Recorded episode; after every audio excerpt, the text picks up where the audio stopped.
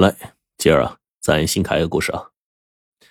在这个香港回归祖国之前呢，在九龙地界的庙街住着一个叫肥仔的人。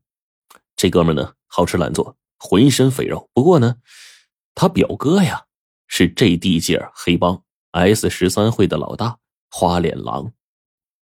这肥仔呢，竟摊上了专门负责白粉交易收账的差事那这天早上。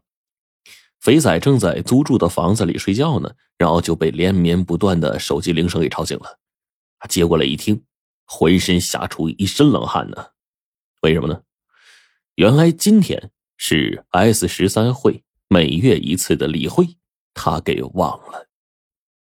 肥仔赶紧穿好衣服，夹起包，发疯似的往屋外跑啊！他可是知道表哥花脸狼这脾气可大了，谁要是胆敢耽误了差事儿那他可是六亲不认的，可是呢，肥仔刚跑到门口又折回来了，打开桌子抽屉，拿出里面准备交房租的两万块钱，塞进口袋里。这个时候呢，他又看了一眼抽屉里的一副针管和一小袋的白粉他是个瘾君子，但是在 S 十三会啊，花脸狼是禁止成员碰这东西的。平时呢，他都是自己在家偷偷的玩肥仔犹豫了一会儿，决定还是等散会再说吧。于是他就冲了出去，打车向 S 十三的总部飞驰而去。肥仔这一进会议室啊，就见里头开会的一个个面带惊恐，花脸狼呢，则是面色发青，虎视眈眈的盯着自己啊。花脸狼是心狠手辣，他的绰号就是他脸上那道疤得来的。他自己说。当年，我从庙街一直打到尖沙咀，再到铜锣湾，才有今天的地位。花脸狼开会也喜欢骂人，他说过：“开会不骂人，那叫开会吗？”可是最近的生意顺风顺水，会员们也越来越听话了，搞得呀，他开会都没理由骂人，正窝火呢。嘿，这时候却蹦出个刺儿头，还是他表弟。哎，那就顺便来个大义灭亲吧。于是啊，花脸狼就说了几句工作的话，然后一顿骂肥仔啊，整整骂两个来钟头。散会的时候呢，他还是意犹未尽，把这个肥仔呢喊进办公室，又骂了两个小时。他就看见肥仔是吓得浑身冷汗直冒，哆哆嗦嗦的，感到非常的满意。他就料定肥仔今后再也不敢迟到了，然后就挥了挥手示意他出去了。可是哪知道啊！他表弟这副熊样啊，不是他吓出来的，是来瘾了。肥仔怎么也没有料到自己会被折腾四个钟头。等他从会理总部出来，那已经是头晕眼花了，眼看就要撑不住了。他就看见迎面开来一个海鲜配送的车，也不管三七二十一啊，拦了车，爬上去就说庙街，然后口吐白沫就昏了。开车这车主啊，叫金大牙。跟班的抱着条黑狗啊，是他的内弟，叫大傻。这可是两个倒霉蛋呢啊！这两年呢，他俩做生意，那做啥亏啥，欠了一屁股债。刚才肥仔这么一拦车，金大牙刚好一个急刹车，大傻这脑袋就砰的一下，把风挡玻璃给撞碎了。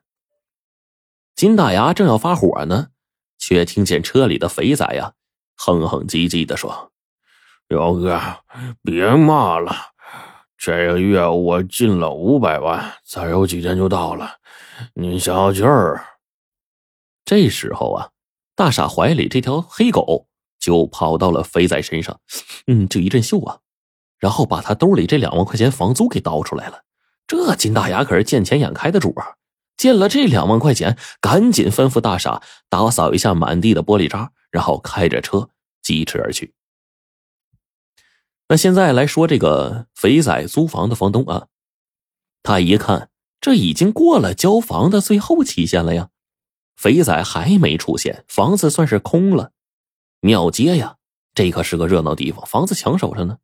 没过几天，房东就带来一个自称是作家的人来看房啊。此人呢姓王，笔名潇湘剑客，戴着一副厚厚的酒瓶底的高度的近视眼镜。穿着呀有模有样，虽说他自报家门是个小说作家，啊，却从来没有发表过一篇作品。房东就带着王作家参观完房子，然后呢，一边大骂上一个住户是骗子，一边又跟王作家商量说：“他有可能会回来，我想把他东西呢暂时堆在一个房间里啊，多放一个月啊，免收你五分之一房租，怎么样？”王作家点了点头说：“啊，可以。呃，上个房客是个肥仔呀。”房东一愣：“你怎么知道啊？”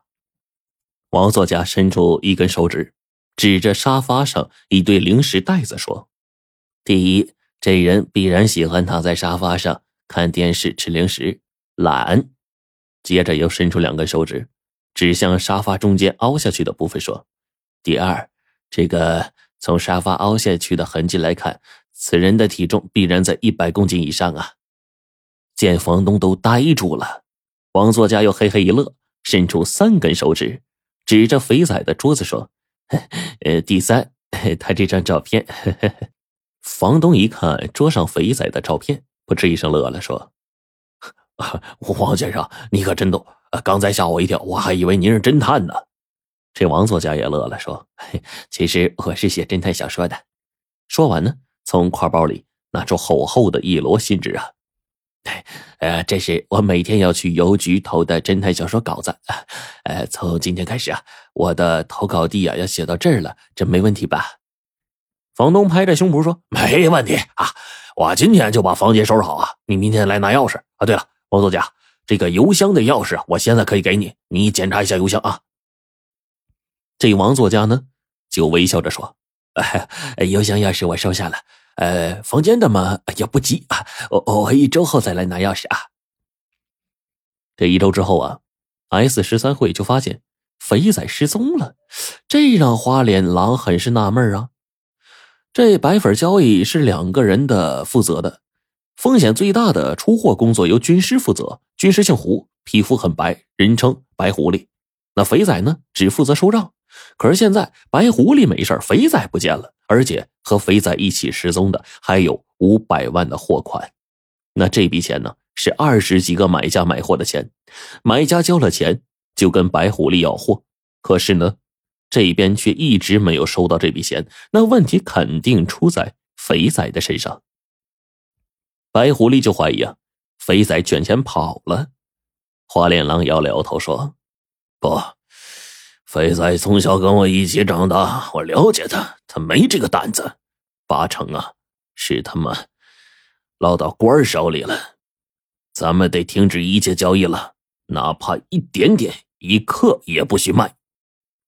白狐狸有些担心的说：“那肥仔会不会把我们招出来呀？咱们是不是要先躲一躲？”哼，就知道跑，货不多安全吗？条子只要拿钱，拿不到货的话就定罪，那可不行。哼，咱们跑什么跑啊？不跑！